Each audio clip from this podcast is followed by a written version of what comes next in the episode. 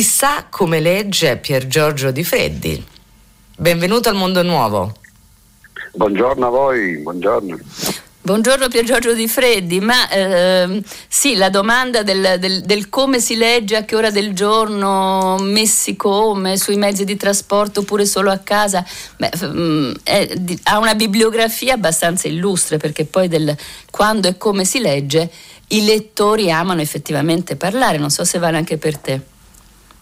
Ma io a dire il vero, sai, poiché eh, per lavoro leggo sempre, quindi eh, leggo in tutte le occasioni, eh, ovviamente alla scrivania, anche perché poi eh, soprattutto i libri che leggo io eh, sono libri che eh, in certo modo bisogna cercare di, anzi, no, non soltanto di, di, di, farsi prendere come se uno fosse travolto no, da, da, da, un fiume in piena e stare a sentire, no, bensì mm. cercare di isolare, di togliere quello che ti stanno cercando di comunicare. Quindi io quando quando leggo eh, anche i romanzi, tra l'altro, sottolineo sempre Sottolineo, eh, secondo la mia tradizione, cioè io ho cominciato facendo il, il geometra, studiando geometra prima di diventare matematico, quindi sottolineo con la spadretta, con la matita, c'ho sempre una gomma vicino perché... Anche i romanzi.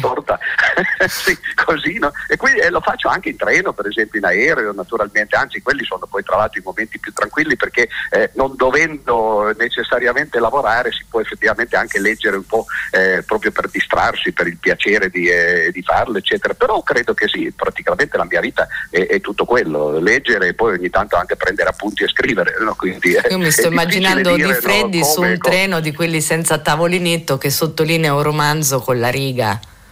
Ah beh, poi quello sì, bisogna, bisogna, accavallare le gambe in un certo modo, anche perché poi non tutti i libri si prestano ad essere sottolineati, eh. quelli con la copertina rigida, come si facevano una volta, no? le edizioni un po' più eh, lussuose, quelli sì, ma questi paperback no? che poi dopo si piegano da tutte le parti con la riga diventano un pasticcio veramente così. Infatti noto ogni tanto i eh, diciamo così, compagni di viaggio, anche occasionali, no? che guardano con, un, eh, diciamo così, con uno sguardo, non, non so se di compatimento o di sorpresa, questo uomo ancora dell'altro secolo, forse di due secoli fa, no? che, che, con, la, con, la, matita, eccetera.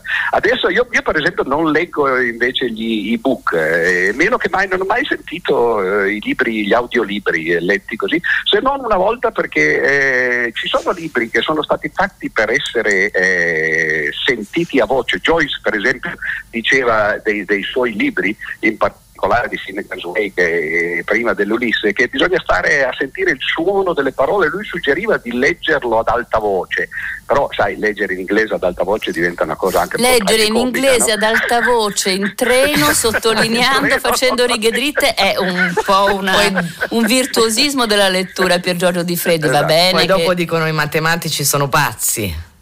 No, ma no, è proprio il contrario, anche perché il problema di quando eh, uno sente, eh, perché poi avere anche se uno non sente gli audiolibri, però quando guardi un film, ad esempio, è la stessa cosa, no? quando le persone parlano, eccetera, uno poi magari si distrae un momento perché hanno detto qualcosa e uno ci pensa, nel frattempo quelle vanno avanti a dire tante altre cose no? e, e, e, appunto l'immagine del fiume in piena che travolge no? era proprio quella che cercava di, eh, di indicare. Quindi eh, il fatto di leggere invece, poi appunto di sottolineare anche un vantaggio vantaggio, che è quello che ti costringe tanto per cominciare a tornare indietro, a dire ah questo me la voglio così. E poi non tutte le cose che eh, la prima volta immagini di voler sottolineare, poi lo fai. In, in altre parole, quando si sottolinea si legge due o tre volte e, e, e questa è una cosa molto utile no? perché eh, effettivamente ti evita di eh, usare i libri come se fossero appunto oggetti di consumo che brum, no? uno li legge no? e, e, poi passa al prossimo e quell'altro è dimenticato.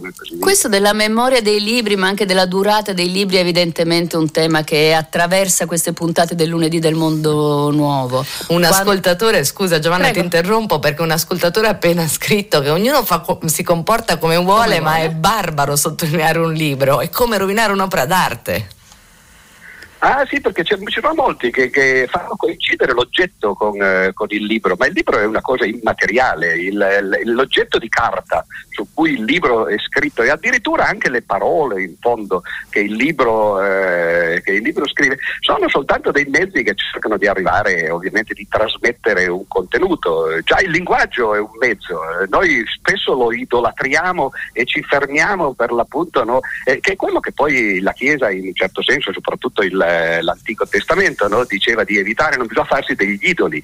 E molti si fanno degli idoli, per esempio, eh, io ricordo Umberto Eco che, eh, che era un bibliofilo, no? ovviamente. Lui i libri eh, li, li, li, li, considerava proprio come oggetti di carta. Tra l'altro poi lui li collezionava. Io ricordo che di questo abbiamo parlato una volta perché gli ho detto ma tu sai sì, che lui collezionava gli incunaboli. Famosa, una famosa legge, come? No, collezionava gli incunaboli che sono i primi libri a stampa, no? Sì, ma non solo, no, di tutti i generi, sì, aveva, tutto, certo. averne più di 100.000 no, e così via. No? E ti ho detto una volta, c'era una legge che si chiama la legge di Sturgeon, no? eh, che dice, spero che si possa dire, insomma, non è una parolaccia eh, ormai, che dice che il 90% dei libri sono delle cazzate, quindi quando uno ha 100.000 libri, gli dicevo, e 90.000 devi, devi, devi stare attento perché probabilmente sono delle stupidaggini. No? E questo è vero sempre, perché questa è una legge abbastanza generale, infatti Sturgeon l'aveva detta per la fantascienza in realtà, ma poi in realtà eh, si è scoperto che in quasi tutte le attività della vita no? eh, questa proporzione del 10 e 90% rimane. No? Quindi anche lì non, non bisogna idolatrare il libro. Io per esempio ho un paradosso, non so se questo vi può interessare, il paradosso è questo, in Italia due terzi della popolazione si dice non legge nemmeno un libro l'anno, non uno. Quindi c'è solo un terzo della popolazione che legge, però, e qui arriva il paradosso, no? eh, la gente che legge, che cosa fa? E spesso legge ovviamente i libri che, che, che, comprano, quindi si va a vedere le classifiche. Ora, quando io guardo le classifiche dei libri più venduti, onestamente mi pongo la domanda, ma sono meglio quelli che leggono quei libri lì o quelli che non leggono niente, perché spesso no, i libri che arrivano in classifica sono, sì, sono oggetti di carta effettivamente fatti con dei fogli eccetera, però chiamarli libri sarebbe forse un, una, un eccesso, no? sono libri che spesso sono scritti da calciatori, eh, da cantanti, da comici no? e così via, e sì sì va bene certo, eh, allora, portiamoci, libri, portiamoci nel prosieguo di questa puntata questa domanda, questa questione posta da Audifreddi quindi una cosa è familiarizzare con un oggetto a forma di libro e un'altra è diciamo eh, leggere cose che abbiano effettivamente qualcosa da raccontare, quel 90% di, di cose inutili che, che, evocavi a proposito dei 100.000 volumi di Umberto Eco, che ricordo era uno dei più, dei più precisi nel dire come il libro, il libro di carta sia un oggetto tecnologico perfetto. Di questo certo, certo. parleremo anche nelle eh, sì, prossime sì. puntate, evidentemente qui tutto il tema della smaterializzazione dell'oggetto libro riguarda tutti e riguarda tutto, non soltanto la lettura. Ma Odifreddi, ci dici gli, ulti- eh. gli, ultimi libri che hai sottolineato? Forse li hai anche letti, li hai sicuramente sottolineati.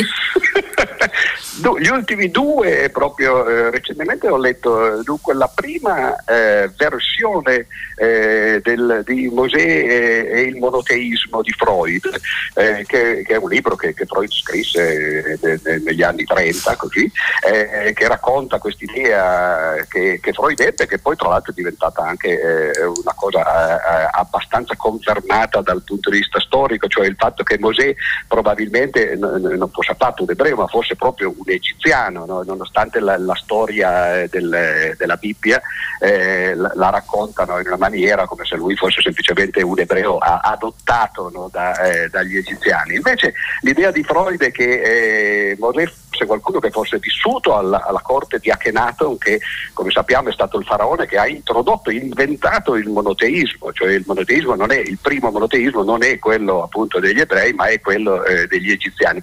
Monoteismo che durò molto poco perché lui ovviamente trasportò la, la, la sede centrale del, eh, del, dell'impero in un posto che si chiama Tele in cui io poi ero stato tanti anni fa quando avevo visitato l'Egitto e lì mi era nata questa curiosità. E quando lui morì ovviamente ci fu subito una restaurazione, quindi furono distrutti tutti i cartigli e, e, e le immagini di questo Dio astratto, che era il Dio unico, e si ritornò alla vecchia religione. E l'idea di Freud è quella, no? che coloro che erano i sacerdoti di questo nuovo monoteismo che era stato distrutto scapparono, sono il germe dei Leviti e Mosè era il loro condottiero. Ma di questo hai parlato... Uh, hai parlato Pier Giorgio Di Freddi con Papa Benedetto XVI, con il quale hai eh, a lungo conversato, hai avuto una corrispondenza fitta e poi è uscito anche un libro di voi due che si intitola In cammino alla ricerca della verità. E Il... mi piacerebbe sapere se ha sottolineato di Freddi le lettere del Papa, emerito. Brava, brava Vanessa. quello non sono un libro, quelle sono dei fogli così, no? ah, però eh. in effetti poi è meglio sottolinearle perché poi le abbiamo pubblicate, no? quindi in realtà qualcun altro se vuole le può sottolineare. Ma tra l'altro forse tu l'hai citato quel libro lì perché effettivamente abbiamo anche parlato eh, con Benedetto XVI di, eh, di, di, di, Freud in particolare, ma più in generale di questo fatto eh, dell'origine diciamo egiziana del eh, monoteismo.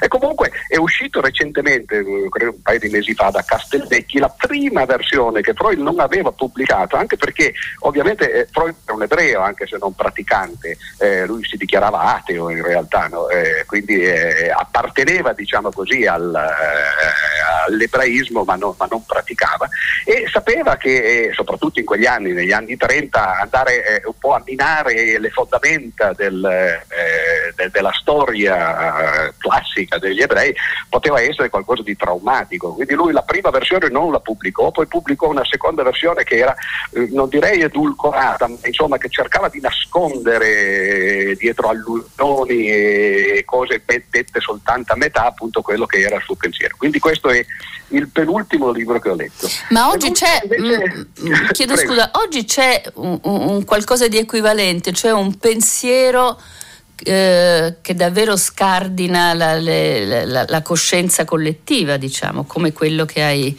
che hai mh, mm, raccontato adesso, il Mosè di Freud che negli anni 30 andava contro un pensiero, una certezza dominante, neanche un pensiero. Beh, quello lo faceva sì all'interno di, di, di, una comunità più o meno ristretta, che era appunto la comunità eh, degli ebrei, anche perché eh, i cristiani che poi vennero in seguito forse delle origini di Mosè eh, insomma si interessano meno e non gli darebbe così certo. fastidio no? il fatto che fosse egiziano no? invece di essere appunto un, eh, un ebreo originario. Eh, io credo che oggi il pensiero che è veramente scardinante eh, di, di, di, tutte queste cose, di tutte le religioni, non soltanto di, di quella ebraico-cristiana, è la scienza perché è un pensiero materialistico eh, che, che, in realtà non si rivolge all'aldilà per spiegare ciò che c'è nell'aldilà, no? e questa è la novità perché fin dagli albori della civiltà eh, gli uomini hanno sempre spiegato le cose che vedevano attorno a sé facendo ricorso a, a cose soprannaturali, i fulmini, ah, c'era eh, Giove fulminante, poi c'era Giove pluvio e così via, no? tutti i fenomeni naturali venivano spiegati in questa maniera appunto metafisica. Oggi la scienza sta smantellando eh, tutto praticamente, no? e, Freud è stato uno tra l'altro di quelli che poi eh, dal punto di vista vista eh, dell'inconscio no? hanno anche smantellato l'idea per esempio del libero arbitrio che noi effettivamente decidiamo di fare le cose, prendiamo delle scelte no? e poi si scopre che in realtà anche queste scelte spesso sono condizionate e, e, e così via. No? Darwin per esempio ha scardinato l'idea che noi fossimo l'apice del creato e, e che stessimo alla, alla fine di, eh, o meglio al top del, della piramide de, degli esseri viventi e ci siamo accorti che siamo siamo semplicemente una delle tante specie animali, eh, tra l'altro una delle più invasive anche, no? di quelle che poi più influiscono sul pianeta. Prima parlavate appunto delle piante, eccetera. L'antropocene eh, eh, viene così chiamata no? l'era in cui oggi viviamo, no? antropocene perché è proprio l'effetto del, dell'antropos, dell'uomo eh, sulla natura. E, e, la scienza fa questo un po', un po dovunque, quindi cerca di, di, di, di, Non è che lo fa, lo, lo fa per partito preso, però continua a scoprire diciamo così, meccanismi eh, che, che, stanno dietro a quelle che sono le nostre illusioni eh, di, di, libertà, tra virgolette, no? e, e, in effetti è un pensiero che ancora non, non ha permeato il, eh, diciamo così, la cultura in generale, perché anzi secondo me c'è sempre più questa, questa separazione tra la cultura umanistica e la cultura scientifica, gli umanisti un po' si chiudono a riccio no? perché temono di essere in qualche modo... Eh, abbattuti o minati alle fondamenta no, da questo Penso pensiero. che dovremo tornarci nelle future puntate del Mondo Nuovo, se sei d'accordo Vanessa Giovagnoli, su questo enorme, ah, argomento, eh, la libero, libertà, la libertà umana, arbitrio, il anche. dialogo fra religione e scienza che Pier Giorgio Di Freddi ci ha eh, raccontato in maniera così, così limpida. Ricordiamo così anche Giovanni che a questo proposito tra qualche giorno esce un nuovo libro di Pier Giorgio Di Freddi.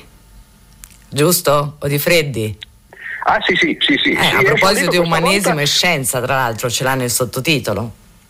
Sì, beh, sì, questo si chiama pillole matematiche, ma è un insieme di, eh, di, di, pezzi brevi, diciamo così, che in parte derivano da una rubrica che ho tenuto per vent'anni sulle eh, scienze, eh, che è una rubrica in teoria appunto avrebbe dovuto essere una rubrica di matematica e in effetti lo è stata per eh, una buona parte, però eh, la mia idea è proprio quella no, che per colmare questo divario che c'è fra le due culture, che spesso poi si chiudono ciascuna in se stessa e non comunicano una con l'altra, eh, io ho sempre cercato di, di far vedere come la matematica matematica, che poi è il campo mio, ma lo si potrebbe fare anche in tante altre scienze, no? eh, ma quello tocca ad altri farlo, cioè la matematica poi alla fine si ritrovi dovunque. Per esempio una sezione di questo libro appunto di pillole matematiche sono dieci pezzi eh, in cui faccio vedere eh, aspetti matematici di opere letterarie. Però opere letterarie, certo, se uno si va a scegliere quelle che, che, che sono di matematica, no? la, la cosa finisce lì, mentre invece no, la mia idea è quella di far vedere come i classici della letteratura Musil per esempio, Joyce eh, che ho citato prima, Thomas Mann, eh, no? eh, Garcia Marquez, cioè uno legge Cent'anni di solitudine e dice ma mica ci sarà della matematica lì, e invece c'è anche lì, solo che eh, eh, quando uno appunto viene travolto dal fiume di cui parlavo prima no, non se ne accorge perché poi c'è tutta la, la, la storia dei Buendia a cui uno deve fare attenzione, tra l'altro si chiamano tutti uguali quelli, i Aureliano Buendia. Beh, il fiume, non, non si riesce mai a capire chi il, sono, il fiume che travolge, il fiume che travolge sei tu Pier Giorgio Di Freddi. Esatto. Ti dobbiamo reinvitare così la prossima volta ci racconti, ci dice qualche pillola matematica. Molto volentieri, molto volentieri. Grazie a Pier Giorgio Di Freddi in uscita appunto questi giorni con pillole matematiche, i numeri tra umanesimo e scienza. Giovanni